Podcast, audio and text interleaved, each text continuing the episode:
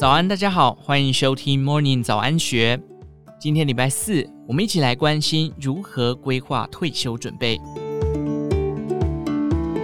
随着台湾即将进入超高龄化社会，加上近期大环境受到疫情、通膨等影响，对于持续准备退休金的未退族而言，恐怕又会带来冲击。根据二零二二年台湾高龄社会退休生态观察指标的调查结果，今年在三个大项退休信心指数、充裕指数以及生活满意指数首度全数及格，皆在六十分以上，但退休生活满意指数却明显下滑。正大商学院金融系暨金融研究中心主任杨小文表示，由于疫情限制人与人交流，让民众对退休的寂寞感升高。在报告结果中，也针对未退族进行调查，观察其退休准备年龄的变化。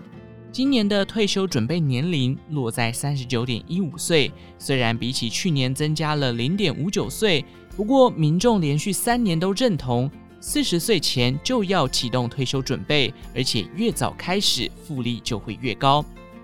另外，由于今年受到经济环境不确定性的影响。调查结果中也显示，未退族退休准备工具更趋于保守。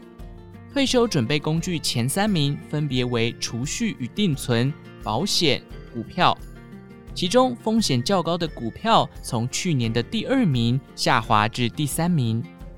这样的调查结果，杨晓文认为。台湾民众太重视保本观察，在高通膨、低利率的时代及劳保年金改革的影响之下，越年轻的未退族在退休准备上应该更为积极，才能发挥长期复利的效果。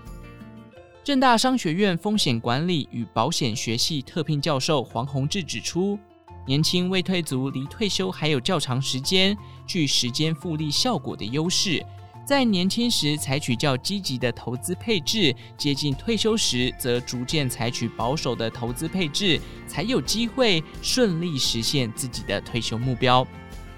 在退休准备上，未退族最忧虑的事情分别为通货膨胀、劳保改革以及健康不好。有高达百分之二十二的人担心通膨让退休金缩水，显见通膨已成为退休的最大风险。至于劳保改革，在二十五至三十九岁的未退族中，高达百分之六十三点五认为将来领到的劳保年金还会再打折，其中更有逾五成的人认为会打七折。虽然也有五成的人乐观认为劳保破产前都不会进行改革，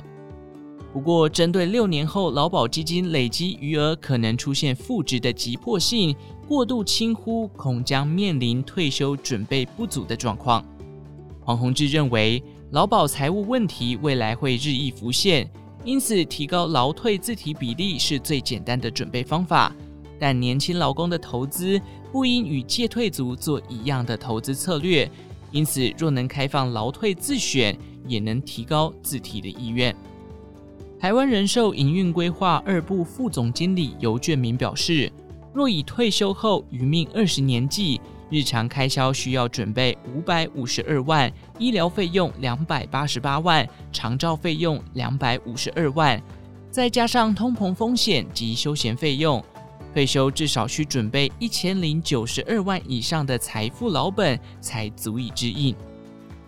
因此，要进行正确的退休准备，首先要有自主备老的观念。其次是了解自己退休时需准备多少健康风险保障，第三则是趁早规划。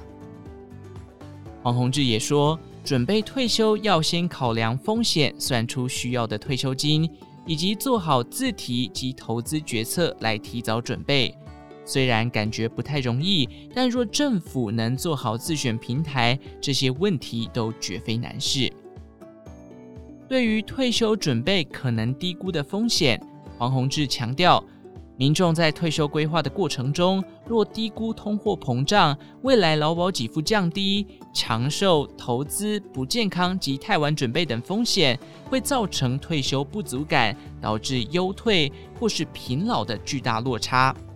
因此，民众退休准备应提前至三十岁以前，越早开始规划越好。仔细评估每项风险带来的影响，提早规划最适合自己的退休方案。